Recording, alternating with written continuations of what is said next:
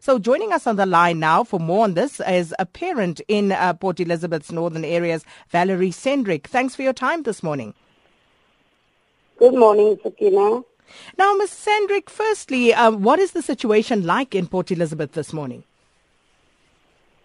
Sakina, last night the parents decided that uh, learners will return to school on Thursday due to the fact that the task team had a fruitful meeting with the department. And have the children, are they returning to school this morning? Is the situation back to normal? Uh, according to us, the kids must return tomorrow. Tomorrow is Thursday. But some schools send out SMSs, the schools who can afford to have the SMS system. They sent out SMSs yesterday to tell kids that they need to report back today. And teachers were also informed to report back today.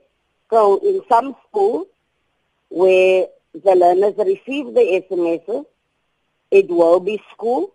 And with us who did not receive SMSs for um, with regard to schooling, we will return our learners tomorrow. But um, the teachers will go back today. Now, regarding those talks that were held yesterday by all the relevant uh, stakeholders, what has been decided? What was resolved there? The department made the various promises to say that people will be paid, teachers will be sent to schools. So we will see by the end of this week what uh, the outcome of their meeting with the uh, principals were yesterday because they said by the by the end of yesterday, principals received letters for the appointment of the teachers in the positions of uh, deputy principals and the interviews that was held. So we will see by the end of this week if the deputy principals and principals were appointed at the various schools, Sakina.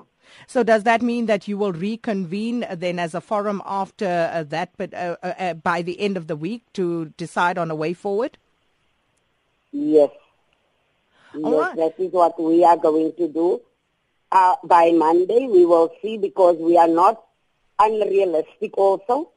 We will wait until Monday to see what the situation are at the schools because we need to get all the schools info as per the agreement with the with the parents last night. Ms. Hendrick, and some... then we will some would say yes. that you have been unreasonable as parents, you know, by uh, getting your children embroiled in this particular manner in a way in which you did. Um, I mean, could you not have held these talks with the department without stopping children from attending classes? Sakina, as I said the other day, the talks were coming on for a year. And, and for the parents to reach that point of Monday, it was actually the, the tip of the iceberg. Because um, we were fighting even long before last year. We were fighting the, the fight of temporary educators, our schools uh, that were that are dilapidated and things like that. And the department does not listen to us. And that is why we said we were engaging them before the holidays. We went as far as national, and they sent us from pillar to post. And this is the result. This was actually the result of them sending us from pillar to post. We did not want our kids to stay at home and out of school. Because myself, I have a grade 7 learner and I have a grade R learner that will be entering into the school system next year and the grade 7 into the high school system. So if we don't start rectifying the education in the northern areas, our schooling in the northern areas, then we will sit with this problem for the next 10 years to come. And if you don't have your way, will you embark on the same course of action again? We won't. That is why I'm saying people are saying we are being unreasonable.